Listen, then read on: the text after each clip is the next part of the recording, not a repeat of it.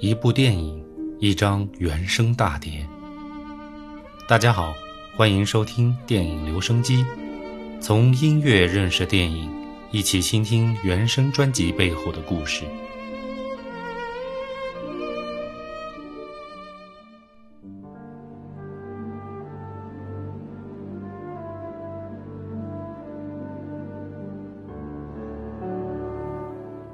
一部好的电影，通常来说，原声音乐也会很好听。从音乐的角度来听电影，会让你对电影有一种全新的认识。欢迎来到电影留声机栏目，从今天起，我会不定期的更新这个栏目，把自己喜欢的电影原声音乐的赏析分享给大家。因为不是单纯的推荐音乐，而是带有一定的赏析和背后的故事，所以制作起来会比较麻烦，更新的速度应该不会很快，还请大家谅解。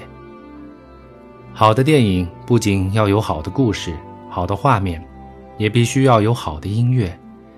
国外已经有很多著名的电影配乐大师，诸如约翰·威廉姆斯、汉斯·季默、詹姆斯·霍纳等等，但国内的呢，相信大家不一定叫得出来，特别是在以前。也许一些电视剧中还会在片头片尾认真制作一两首主题歌来传唱南北，比如大家耳熟能详的《好汉歌》、《敢问路在何方》等等。但是对片中的配乐往往都不太重视，曾一度出现很多人，如果只是听到周迅主演的《橘子熟了》这部作品时，一定会有这是一部悬疑恐怖片的感觉，实在让人啼笑皆非。当然今非昔比，随着中国电影越来越多的和国际上进行交流，也涌现了一批非常优秀且很有潜力的配乐师，诸如《芳华》的原声音乐作者赵琳，《长安十二时辰》的赵亮奇和刘小山，《舌尖上的中国》、鹤唳华亭等作品的阿坤。他们在最近这些年都为中国影视原声贡献了一大批优秀的作品，虽然部分作品感觉还有些放不开手脚，或者又太过张扬，抢了画面的效果，但总的看来势头是非常好的。这说明了中国电影开始重视电影原声音乐了，这让我感到非常的欣慰。以上提到的这些作品，我都会陆续制作成原声赏析的节目分享给大家。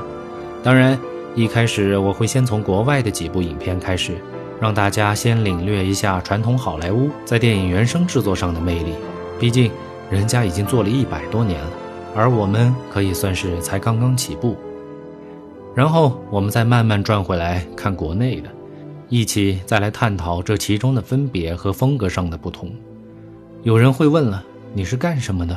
居然敢用赏析和讨论这样的字眼来讲电影原声？其实真相可能会让你比较失望，我既不是学音乐的，也不是影视行业的从业者，我只是一个普通的电影原声爱好者，有一点自己的见解而已，而且我也只打算从大家能够理解和听得懂的层面上进行赏析，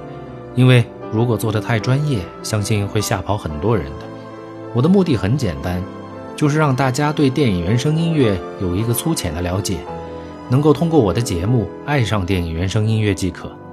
至于您听完以后，如果与我有不同的见解，那就更好了。